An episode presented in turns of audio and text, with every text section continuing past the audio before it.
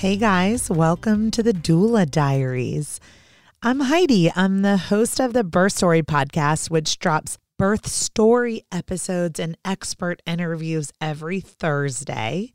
I'm also the author of the Birth Story Pregnancy Guidebook and Journal. It is everything 529 pages of everything that you need to know to prepare for your birth. You can get that at birthstory.com. And I am also the content creator for Birth Story Academy, where you go for online learning from a virtual doula.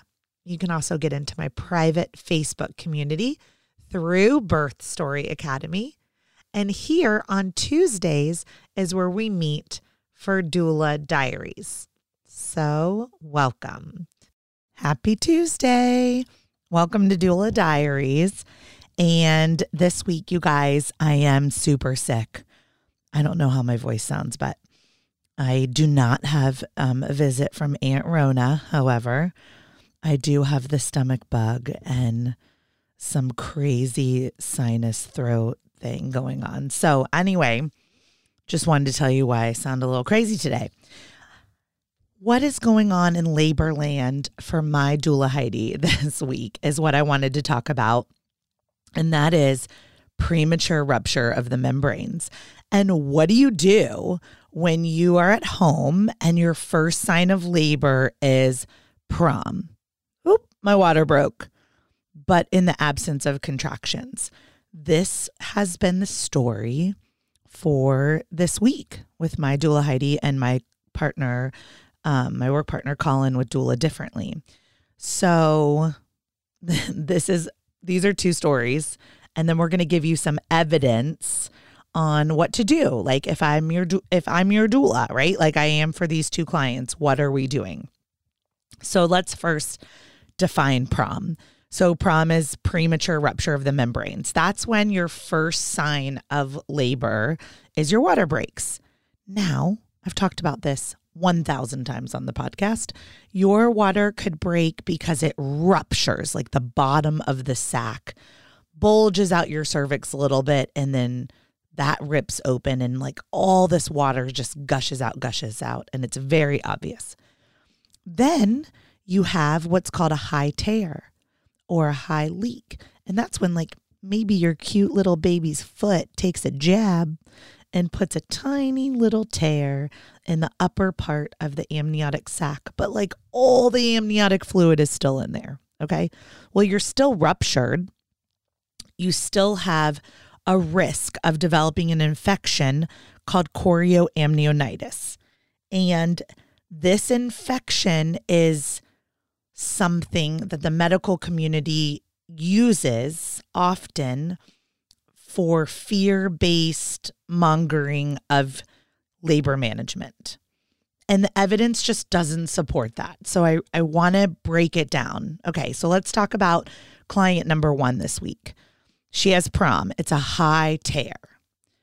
And there is about six or seven hours later, there's light meconium, which is your baby's first like poop or bowel movement. Okay, so if you're my doula client and you're like, I think my water's broken, the first thing I'm going to tell you to do is take off your underwear, walk around, lay down, stand up, lay down, stand up, empty your bladder, do some squats, and and evaluate what's going on. And if it's your amniotic fluid, it, it's usually sweet smelling, very clear, maybe a little blood tinged or pink, and continues to leak out of you down to like your um you know, your knee or your ankle.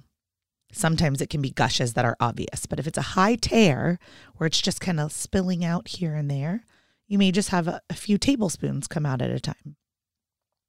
Put on a white pad or white underwear so you can evaluate the color. So in this particular doula client, it was little yellow, little green. As your doula, meconium is normal. Meconium happens. However, I am not a doctor, and meconium could mean that your baby is in distress.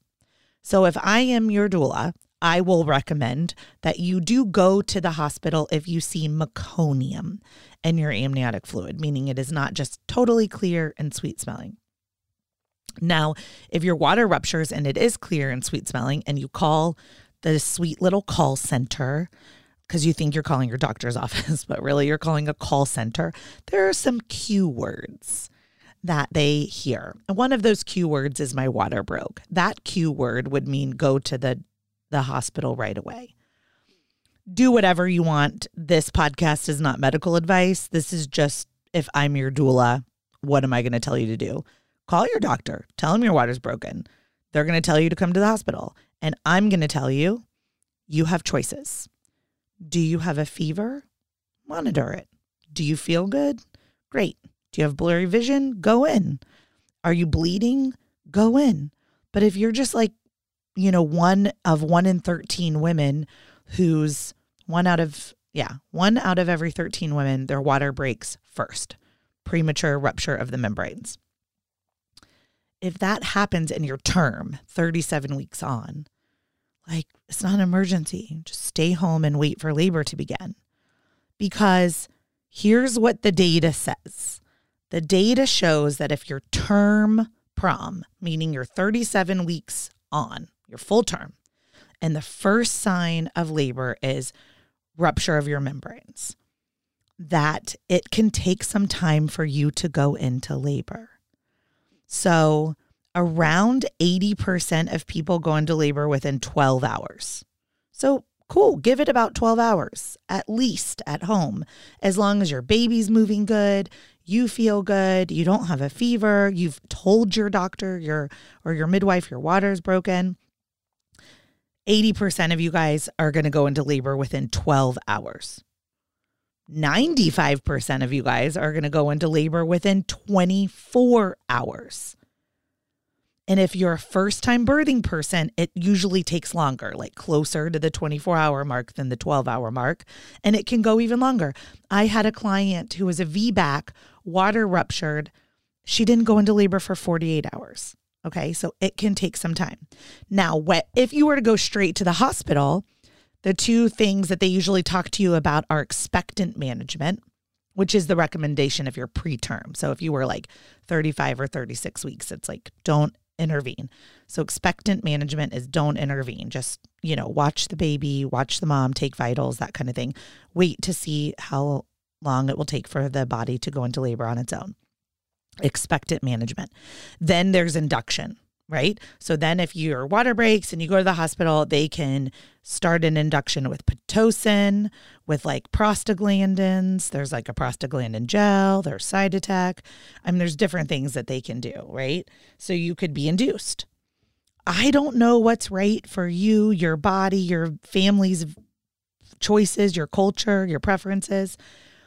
And I don't know what your GBS status is. Okay. So if you're GBS positive, like you've got two things going on like the risk of a GBS infection to the baby and the risk of developing chorioamnionitis, sometimes called chorio. And that's like the infection around the um, membranes, like the placenta and the amniotic fluid in the baby. So that risk of getting chorio goes up after about 24 hours of your water being broken. Same with GBS. Your risk goes up of your baby getting GBS, I guess, the longer that your water is broken. So here you are at home, your water just broke. I'm your doula, and I'm like, okay, number one, is it clear? Is it sweet? Are you a first time birthing person? Okay, we're not having contractions. Reminder the data shows 80% of you guys are going to go into labor within 12 hours. 95% of you guys are going to go into labor within 24 hours. Now, there was a study that was done, Hannah et al. Okay. It was called Term Prom. And in this study, they divided people just like you whose water broke prematurely, like meaning before they were in labor, and they did a couple things with them. They induced them with Pitocin. Then some of them got induced with a prostaglandin. And then some of them had expectant management, doing, you know, we're just chilling. We're not doing anything for up to four days, you guys, up to four days. And then if they, I guess they still weren't in labor at four days, they induced them with Pitocin or prostaglandin. Here is what we found. We, I was not part of this clinical trial. Here is what Hannah et al. and the team on that study found. They found that, guess what? There was no difference in cesarean rates. There was no difference in newborn infection rates between the induction group and expectant management. I, I don't know how many times I would have to say that to a doctor or a midwife at the hospital. There is no difference in cesarean rates or newborn infection rates when the meconium's not present, but it's just clear fluid that smells sweet and water breaks preterm on whether you induce or you do expectant management. The only difference was the increase in the risk of getting the infection chorioamnionitis chorio. Okay, that's that that infection or that inflammation in the membranes that causes a, a fever in the mom, that can cause um, tachycardia or a fever in the baby. Um, tachycardia is like when the baby's heart rate is high. It can cause the maternal heart rate to be high. It can cause your uterus. Like think about how you feel when you have a fever. You kind of feel like doo doo. You don't want to do anything your uterus feels the same way when it has a fever in there. It just doesn't contract as effectively, which could lead to postpartum hemorrhage and other things, right? So these are the things you need to talk to your provider about if you experience prom. Please do not be coerced into an induction, right? So we do know that there is an 8.6% chance of developing chorio if you do nothing, expectant management. Okay, there's a 92% chance you're not going to get chorio. And then there's a 4% chance of getting chorio if they induce right away.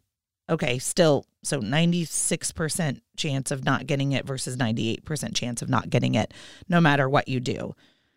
Very low, this is very low percentages, you guys. But what I want you to hear is that getting chorio has not been associated in at least the study, Hannah et al., term prom, with any difference in your chance of having a cesarean section or your newborn having an infection. Just not true. So the um there's this big Cochrane review that also looks at the research and it it's very clear that they say regardless of if you have that induction or you have expectant management and you wait for labor to begin, that um, there's no difference in these two things. Now, what changes that? Vaginal exams. So if your provider, say you go to the hospital, let's say we go in, like your water breaks, and you're like, well, I just want to check on the baby, and I go in, and you can always sign AMA. Like if baby looks great, you can just leave and go back home and sign AMA against medical advice and come back in a couple hours, 12 hours, 24 hours when your labor starts. Or you can stay and be monitored intermittently or, you know, um, continuously, whatever works for you and your body. But no vaginal exams, y'all. No vaginal exams or very limited. Because if a provider is saying to you, I want to induce you because your risk of chorioamnionitis, and I also want to put my hands in your vagina and give you a vaginal exam, those two things are opposite of each other. Vaginal exams increase your chance of getting chorioamnionitis. Not getting a vaginal exam decreases your chance of getting chorioamnionitis, just like they will tell you getting induced decreases your chances of getting chorio. So how about we how about we don't do vaginal exams if your water is broken? That is the takeaway from this. So anyway, I have a client right now Unfortunately, I'm not with her, which is why I'm recording this on Tuesday because I'm sick and she has COVID. so the hospital actually won't let me be there. So I'm coaching her virtually. And she is a first time birthing person. She had premature rupture of the membranes. Um, because she's COVID positive, we did send her to the hospital right away because there's not a lot of great data on when a baby is positive for COVID, potentially, like how they tolerate labor. So the baby was being continuously monitored the last 24 hours. She went into labor at about, let's say, active labor about 18 hours. So, right in the middle of those percentages I was talking to you about. But let me tell you what happened to her on minute one of arriving at the hospital. Those providers came in hot, hot, hot, hot. And they are some of like the providers that I love and respect the most Some may even say I decided to birth with them. So I was really kind of confused on them coming in so hot to induce her. But eventually she pushed back. She talked about the data from ACOG and Hannah et al. that I am referencing. I gave her all of the tools as her doula, gave her positions. She drank a castor oil smoothie uh, with the midwives brew in it, which comes directly from her midwives, that recipe. So that kind of helped get things along. She started pumping with a breast pump, 15 minutes on and 15 minutes off. She squatted, she did squats and walked, and then she rested and slept. These are things that you can do alternately if you are at the hospital. If I was your doula, that I would tell you to do. Don't freak out, especially if there's no meconium, if your water breaks. One out of every 13 of you guys, put 13 of you guys and stand you against a wall. One of you, your water is going to rupture as your first sign of labor. And I cannot drill this home enough. So I'm going to say it again 80% of you will go into labor within 12 hours. 95% of you guys will go into labor within 24 hours. It can take longer than that if you are a first time birthing person. It can take up to 48 hours but there's no difference in your chance of having a cesarean section or your newborn getting an infection. Again, this is irrelevant of GBS status. So GBS wasn't included in this study. So let's say you're GBS negative when I'm talking to you about this. You have a slight increase of developing chorioamnionitis over four days if you are not induced right? So again, 4% versus like eight, eight and a half percent. I want you to think about that when you are deciding what's right for your body. Maybe you are like, let's just get this over with. I don't want to get chorio, right?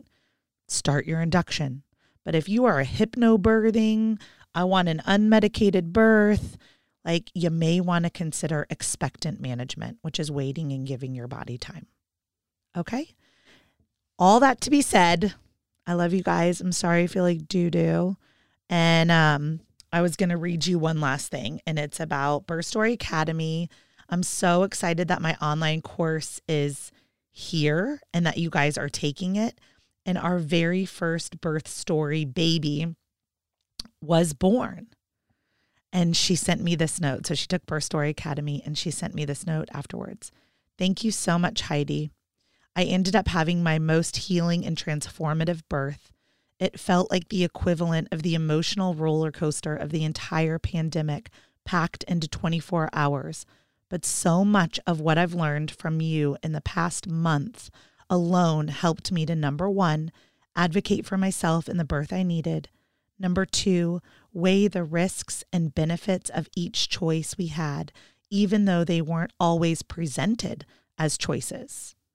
And number three, understand how far along I was when I asked for my single cervical check because I knew what effacement meant thanks to your podcast and Birth Story Academy.